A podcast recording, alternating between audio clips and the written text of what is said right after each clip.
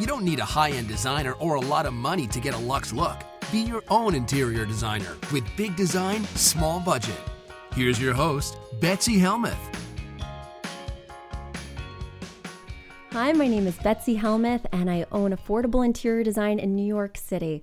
I have designed over a thousand spaces, and I am here to share all my design secrets with you. You can be your own designer, and I'm going to teach you how. It's really not that hard. Let's talk about today's topic. Today's topic is unlocking your ideal layout because I always start there. I don't care what your style is, I don't care what colors you like. I want to know what fits in your space. So I come with my measuring tape, and you can do the same and figure out what's going to work where, what sizes are best, and then that will inform what you bring with you, where you move your current stuff, or what you buy. So let's talk about it because it is the most important start to any design process. So, let me just share a little story with you. Something that happened yesterday. I went to a client on the Upper West Side two sofas in her space. I mean, if you got two sofas, you might as well just get a sectional. It's a little redundant. And she had bookcases everywhere, toy bins. She had a desk in her living room. She had a big dining table. Basically, she was overburdening her stuff with furniture. And this is how I look at it, and it's what I shared with her. You have to think of your space as your spouse. Space, spouse. Got it? So basically, you don't want to overburden your space. When you're asking your space to do too much, to be your office, to be your den, to be your dining room, to be your living room, to be your movie area, you start to make it non functional. Has been to do too many chores. You know, my husband, he maxes out at laundry and at trash. I get that. I get that. So I don't ask him to load the dishwasher. I don't ask him to pick up the toys. I know what he can handle. And it's same with my living room. I haven't put my office in there. I don't have it a desk, I don't have the dining table. So you need to be cognizant of how much that space can truly do. So once you have a realistic expectation for your space, now it's time to think about the functions. And that brings me to our listener question. So Avia had a question about her room and its furniture. Hi Betsy, I have a question. How do you know when there is too much furniture in the room? Is there a rule? Um, I just don't want to have room super populated with items and furniture, but I also don't want it to be empty. How should I think about this? So, that is a great question and something that I think a lot of people should be asking themselves. So, if you find yourself bumping into furniture, if people come over and it feels cramped, you probably have too much furniture.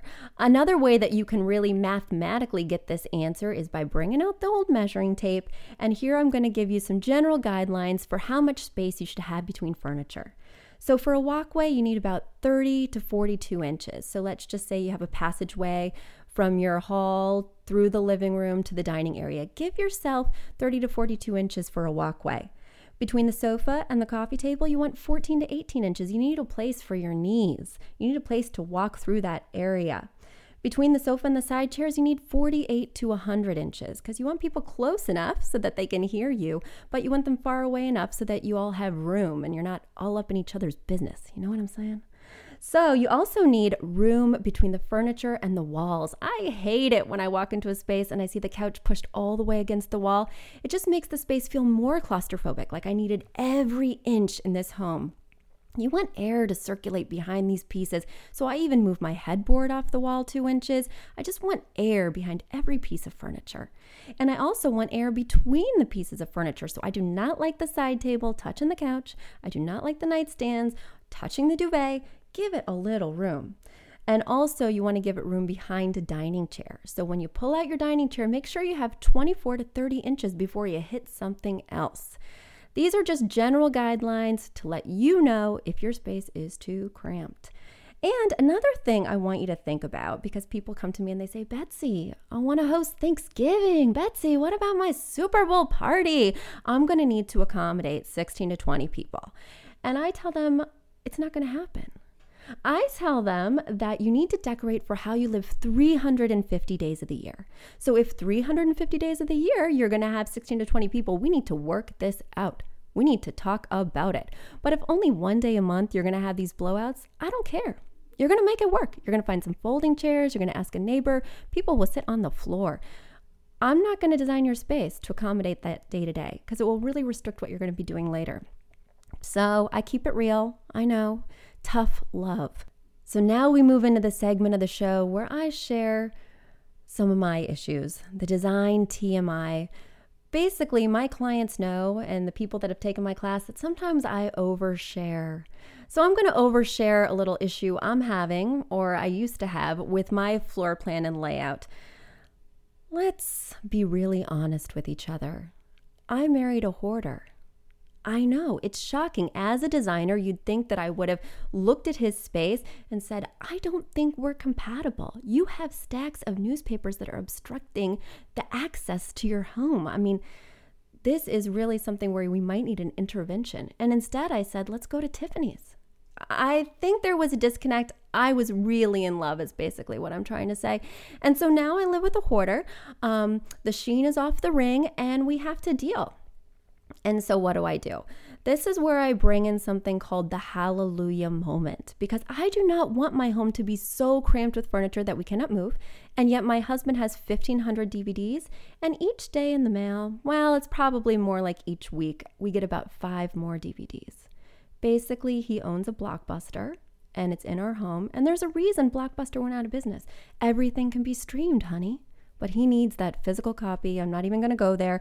So I have a huge unit. I prefer the Besta unit from IKEA, great quality, great price point.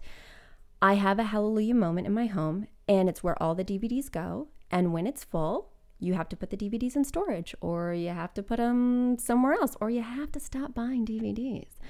And he knows that. And it's a huge unit. Rather than having four bookcases full of DVDs, rather than having multiple spaces around the house where he can store them, one big hallelujah moment where he can go crazy. And when it's full, it's over. And that's what I would recommend for my clients. My clients are afraid to go big, so they buy five bookcases where one big unit would work. For the toys, they buy four toy chests or 16 bins rather than just getting some nice armoire with shelves where they can shove all the toys. So, this is what I call curse of the medium furniture, and my husband certainly had it when I met him. He had lots of medium furniture stuffed with stuff when really you just need that one hallelujah moment that holds everything. And when it's full, it's over. You need to reevaluate and start editing. That's a little bit of design TMI. I'm Betsy Helmuth, and this has been Big Design Small Budget. If you want to learn more or if you have questions, feel free to email me an audio file or just a straight up email at betsy at affordableinteriordesign.com. Your question will definitely be featured on a future episode. I am here for you.